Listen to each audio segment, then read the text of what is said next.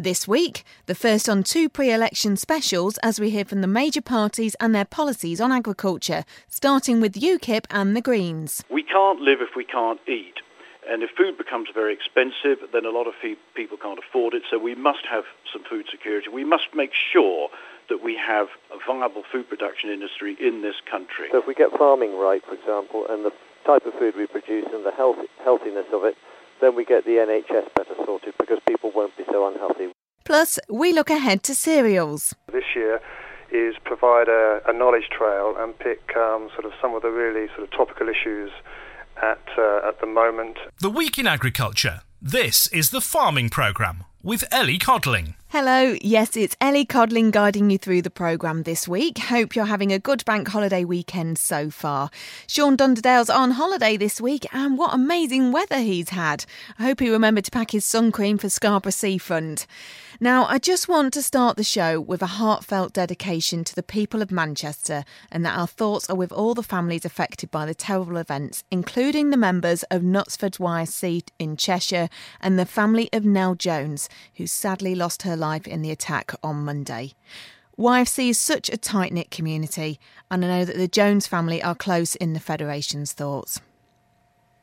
Okay, so, after the events of the last week, electioneering has now resumed, and over the next couple of weeks, Sean's chatting with the main parties, seeking your vote on June the 8th. He's been putting your agricultural questions to them. He starts this week with UKIP and the Green Party. It's fair to say the UK Independence Party and the Green Party couldn't be further apart, whether on climate change, Brexit, and the future direction of British farming. Here's Oliver Dowding of the Greens. We would be looking for a reduction in livestock output, and we've been looking for an overall totally sustainable policy, which at the moment agriculture isn't.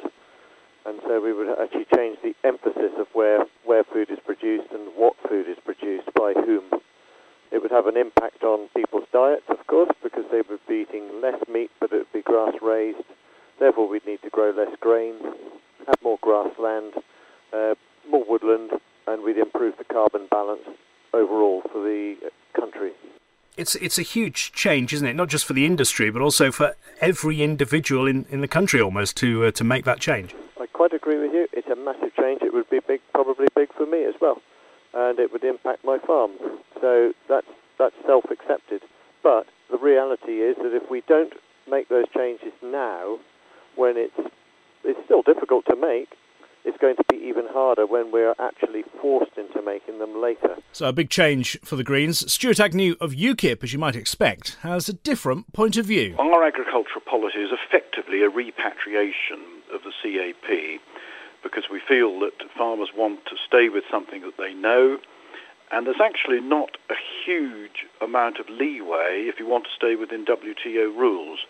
So you can go down the American counter-cyclical uh, route, or you're the Canadian crop price insurance, uh, but the CAP have the single farm payment, uh, and um, our farmers are used to it. Our civil service has at last got used to uh, administering it, and we feel that the simplest line is the best line to take. Uh, but we do want to greatly simplify the thing, uh, take away a lot of these greening measures, um, rotational rules, all that, all that sort of thing. make it a lot simpler. One question uh, that was put to us by uh, farmer uh, Andrew Ward, uh, he, he, said many farmers, I think you just picked up on there, have felt severely disadvantaged in uh, certainly most CAP uh, negotiations. Um, what would UKIP do to ensure farmers are able to produce food without constraints, particularly when you think of you know, crop protection, glyphosate, neonics, the ban- possible bans there? Yeah, yeah. that's a, you know, a very good point, that one. as we've all seen in, in just the last few months, this threat to glyphosate, the threat to neonicotinoids on non-flowering crops. Uh, we certainly we just wouldn't entertain this. Um, the, the, these products have been through uh, a very good, rigorous testing process. Uh, we would trust the science. We would want British scientists to, to test the, the, the new products, and science would lead uh, the debate on this, and we would go for a risk-based assessment and not a hazard-based assessment a big departure from what's happening at the moment. And what is happening at the moment is going to kill EU arable farming. It's as simple as that. Well, many of you asked similar questions relating to glyphosate and neonics. What's the Green Party's view? Oliver Dowding. Well, farming's faced a number of you know crises in the past and hurdles and bans and things changing.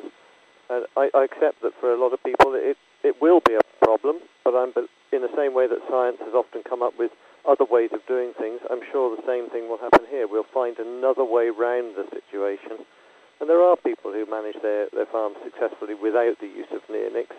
Glyphosate's a bigger issue because it is a, you know, it's a wonderful product for a farmer. I don't dis- disagree with that. I am a farmer. I know how it used to be when I was conventional. And, you know, you can clean up the farm. But it does come with consequent problems which we're only really starting to learn. And again, it's very hard to, I understand that, it's very hard for a farmer to accept that they're being told what you've done for 30 years is actually causing problems and you're going to have to change. But of course, the problems don't always manifest themselves in the beginning as they are now becoming more, more clear. Claire Wright of the CLA asked whether post Brexit, does UKIP have a replacement plan in mind for the current grant funding of farm diversification and productivity? Stuart Agnew's admitted his party hasn't. We approach from a slightly different way. We want to reduce the regulatory burden on farmers uh, so that they can get out and do things. That's, that's our approach. It's a business decision to diversify. But no, we haven't got uh, a, a pot of money to hand to somebody who says they want to diversify. Because you see, the problem with that is often just go for the grant and then don't deliver the goods. This, these diversification schemes should really be able to stand up on their own two feet. We subsidise farmers because we have to have food, and we don't want to lose farmers after a couple of bad years. That's the rationale for subsidising agriculture. But when you're starting to subsidise diversifications, well, why not any business? John Smith of Louth's Tractors wanted this question putting, with Oliver Dowding of the Greens giving the answer. Farming is the engine room of the rural economy. How do you plan to retain its profitability? It's a question of how well managed the change is, but I don't disagree with your, your observation that we are, agriculture, primary industry, as I said, we are the engine room of the local economy, and for every agricultural job, there are at least five and probably more that are accounted for in the connected industry. So, be that tourism, for which people want to see a green and pleasant land, uh, the food processing industries, and so on. So, we are the engine room, and unless it's healthy and directed in the right direction, then it's always going to have problems. So, we, we want it to be positively managed. Another question from Andrew Ward raised an interesting conundrum for the parties, asking where food and farming would fit into the following list of priorities. Obviously, food and farming, but also the NHS, education, manufacturing, tourism, and climate change. Here's Stuart from UKIP. Oh, that's got to be that's got to be close to the top. I mean, I, I, I, it's difficult to, because somebody will say, "Well, I'm permanently disabled," and and uh, you, can get petty about this. We can't live if we can't eat. And if food becomes very expensive, then a lot of people can't afford it. So we must have some food security. We must make sure that we have a viable food production industry in this country. You mentioned the climate change thing. That comes right at the very, very bottom. Shouldn't even be on the list. I'm one of those. No surprises for Oliver of the Green Party, a totally opposite answer to the same question. Um, straight underneath climate change, and it would be working in concert with trying to resolve that problem. Uh, that's not to say that any of the other issues you mentioned, and they're all huge in their own right and all need a massive amount of effort. But it's our, as I said before, it's our primary industry, and if we don't look after our primary industry, the six inches of topsoil that covers the entire earth, if we don't look after that, then all those other things won't happen. So if we get farming right, for example, and the type of food we produce and the health, healthiness of it, then we get the NHS better sorted because people won't be so unhealthy. We get the right building blocks in place. Everything else fall, falls on top of, you know, after we've got those building blocks, everything can be built on top of it. Is it fair to say some of our listeners listening may be concerned if they hear the Green Party policy that it's going to put f- farmers out of business? It's going to close some farms down, isn't it? I don't disagree that there might be some businesses that would uh, have to change significantly, um, but I think you'll find that all the policies that we've had for the last 30 years under different different colour governments have put farmers out of business. So it's about change and evolution, and I, and I don't wish to see any farmer farm business put under undue pressure. They're under enough now, but some of them it's financial, some of it's through uh, the weather. It, things things are going to change. Nothing's a constant, nothing's static. But we, but it, but carrying on as we are now, as I say, you know, trying to uh, use three planets when actually we can only afford one, we we have to change, and it's a, it's an it's a harsh reality basically. Final question for both men: Why does their party deserve your vote on June the eighth? First, UKIP. Because we are offering a proper post-Brexit farming policy. Uh, we are very worried that there isn't going to be a proper Brexit, that Theresa May, although she's strutting the, country saying what she's going to do, her record actually is very bad. Uh, we believe she's softening the country up for a very soft partial Brexit, which, which could lumber us with a lot of, we could, could end up with the worst of all worlds, uh, tied into a lot of EU le- legislation just to get access to a market, um, which we feel we, we have a much stronger position on because we import so much more in terms of fruit and wine they need our custom. We, we feel we're going to be sold down the river. It, it's UKIP that's got things this far, and we should be trusted to be able to take them to the proper conclusion and not a sort of silly half-half measure that leaves us all in a very unsatisfactory state. And now, why vote for the Green Party? Because we represent a, a fairer society, one where we will more equitably share the resources that are available to all. We won't allow the excesses that we see at the very extremes, and we want to make sure that everybody has a fair share within what is a you know it's a human society. We've got to act in a human way. Oliver Dowding of the Green Party and before him Stuart Agnew of UKIP, speaking with Sean Dunderdale on the election trail. Next week, we'll hear from the main parties battling for your votes in the general election. I'm Ellie Codling with your week in farming for this week, and our usual experts are here as ever starting with Sean Sparling of Sparling Agronomy Services. Yes, good morning, Ellie. It's uh, absolutely beautiful morning here. It's Friday morning, it's seven o'clock. I'm on the top of the Lincolnshire Wolds, and it's already 21 degrees Celsius. And what a difference a week makes. This time last week, we were talking about how we'd had the first rain for about four weeks, how it was pulling these crops back from the brink, and how much good it would do. We had 50 mil, give or take 20 mil either side of that across the county, and it really has done an awful lot of good. I'm actually sat next to a field of spring barley that this time last week was flat to the floor and looking horrible and yellow.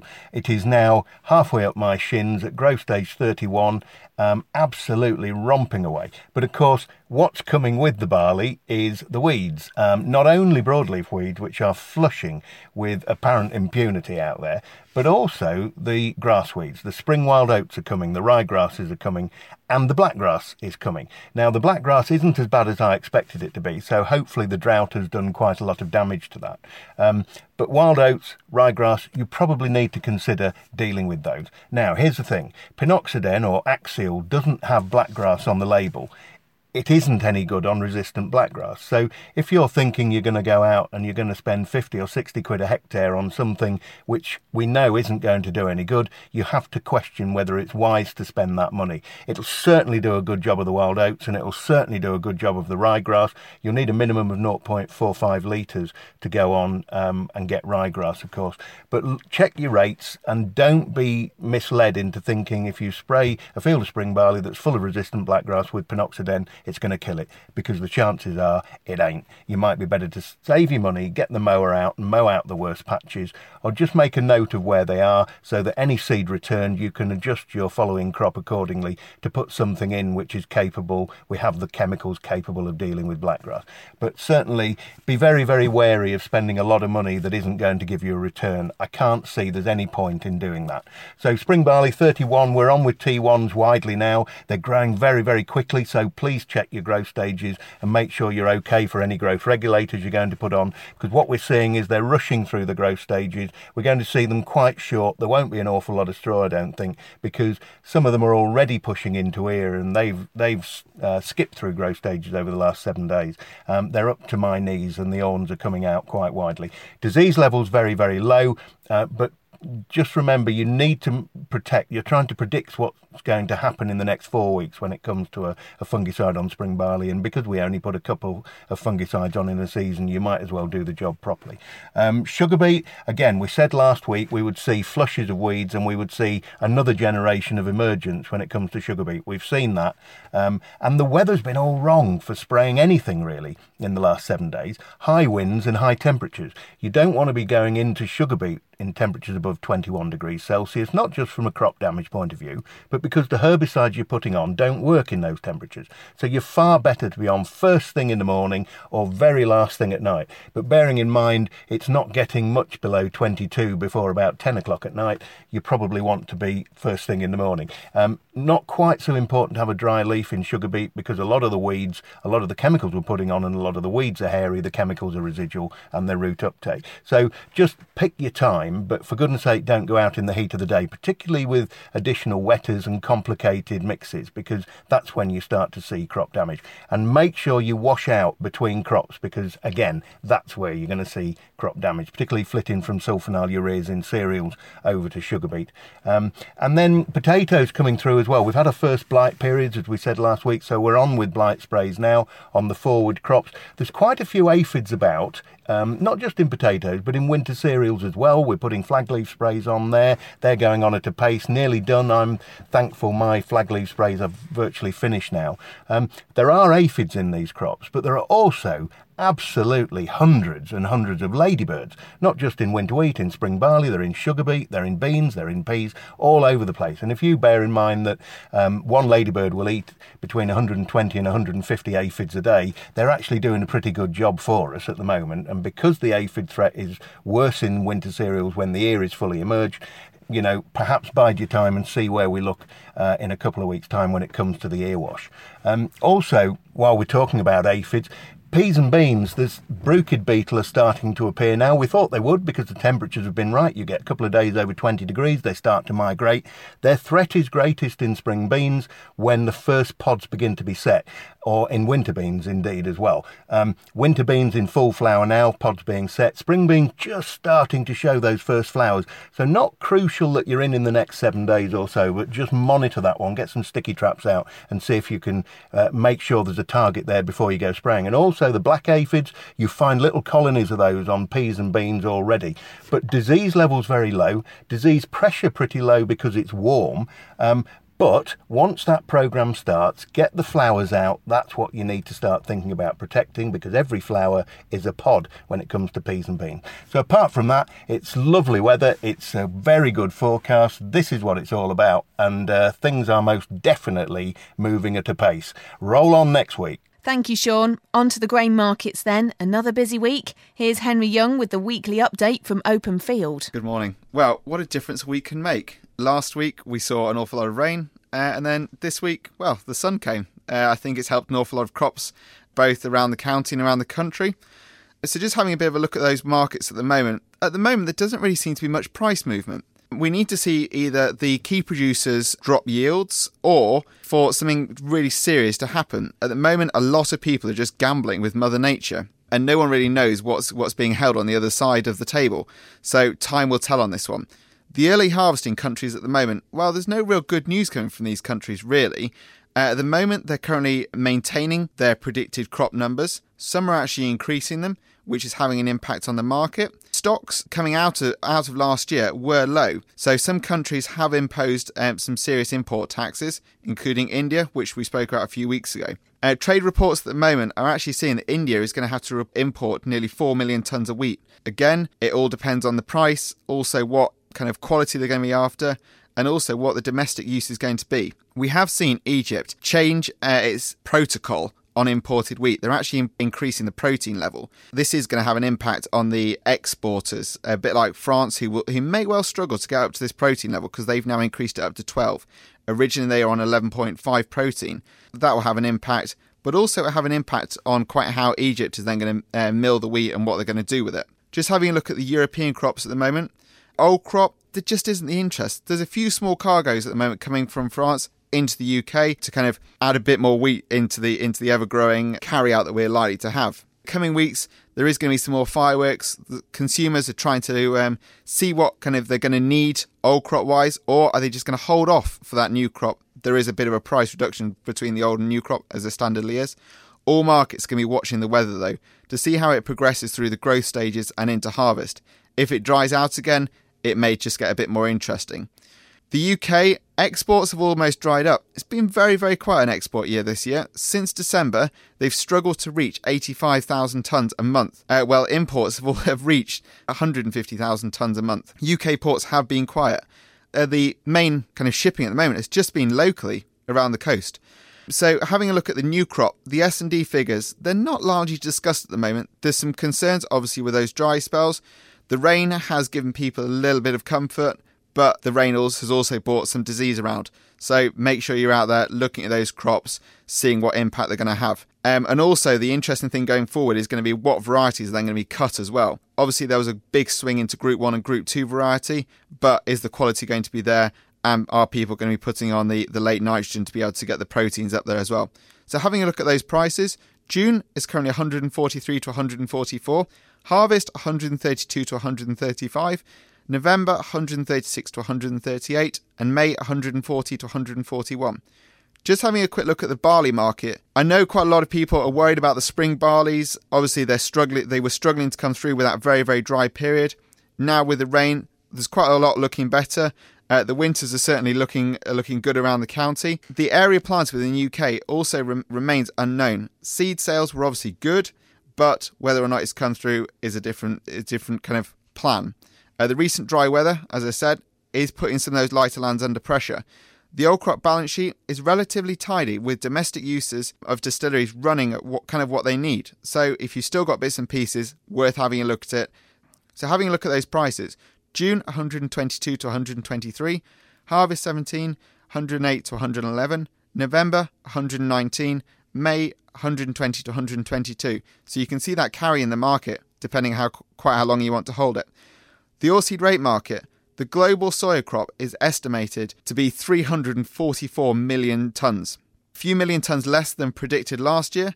Consumption is going to be increased, so the end stocks will be very similar to what they were last year. The world seems to have a huge requirement for soya, with China leading the way, closely followed by the EU. The desire for the consumers coming forward within the EU seems to be uh, struggling to cover the current increase in the so- uh, in the oilseed rape demand. We have seen those oilseed rape boats come into Liverpool, those boats have now gone, so we'll see uh, what happens with those market with them coming back into the market. So having a look at those prices, June 322, harvest 293, and November 304. Just a quick update on the bean market. The bean market has been very quiet, with feed continuing to firm, with shorts asked uh, for offers and the trade thin with little old crop coming forward. New crop is also thin, trade uh, with growers waiting to see how the crops develop with that dry period and the recent rain.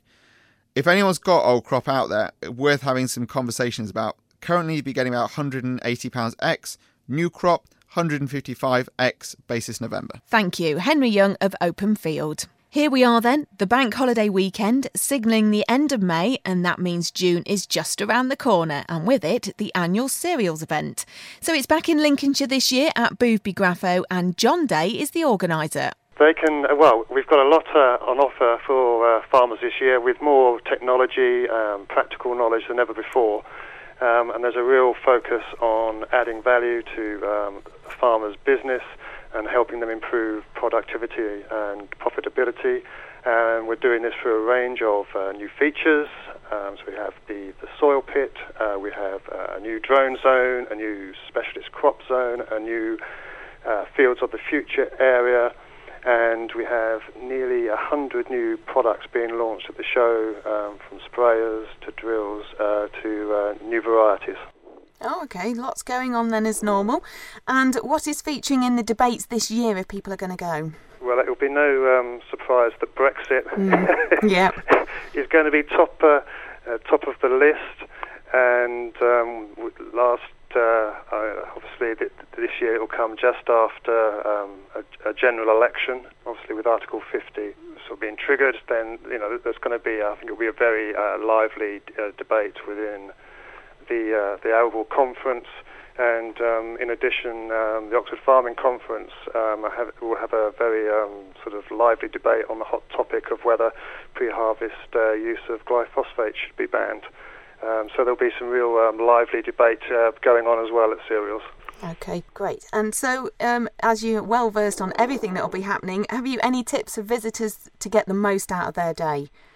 Um, yes, I mean, we're always being told there's so much to see at cereals. So, um, one of the things we've done uh, this year is provide a, a knowledge trail and pick um, sort of some of the really sort of topical issues at uh, at the moment. Um, and if you go either onto our website or in the, the show guide, um, but also at the entrances, there'll be some leaflets um, people will be able to pick up, which will re- which will highlight those exhibitors. So if you, if you want to, for example, um, look at how to manage blackgrass, then um, there'll be a list of sort of exhibitors that will be highlighted um, that, that uh, the farmers can go and speak to for get some sort of uh, specialist knowledge. That's John Day, Event Director at Cereals, taking place on the 14th and 15th of June, and we'll be there, as you come to expect, with highlights from the event the following weekend. So it is the 1st of June this week. Will it be flaming Junes, as the saying goes? Let's take a look at the weather with Eddie Shaw. Good morning, Ellie. Well, after hot weather over the last few days, we'll continue to see a breakdown today, with some sunny spells at first, becoming cloudy later, the chance of some heavy showers, and even occasional thunderstorms at times. The breeze from the southwest, light and variable, with top temperature at 21 degrees. Tonight, cloudy with further rain at times and a low down to 14 degrees, so still quite warm. Monday will be mainly cloudy with a few bright spells and the chance of occasional heavy showers with the possibility of a few rumbles of thunder. It'll feel cooler than the last few days, especially Thursday and Friday of last week, and high of around 18 degrees. Tuesday will be a much drier day with some sunny spells, although the southwesterly breeze may increase later to around 20 miles an hour. We've got a top temperature of 18 Celsius. Wednesday will see sunshine at times, but a little bit more in the way of cloud than Tuesday. Temperatures will be slightly up to at around 19 degrees. And then on Thursday, we'll see quite a bit of cloud around, occasional bright or sunny spells, slightly warmer too. And towards the end of the week, there is an increasing risk of further rain at times. That's the forecast, and that's it for another farming programme this week. Thank you for your company.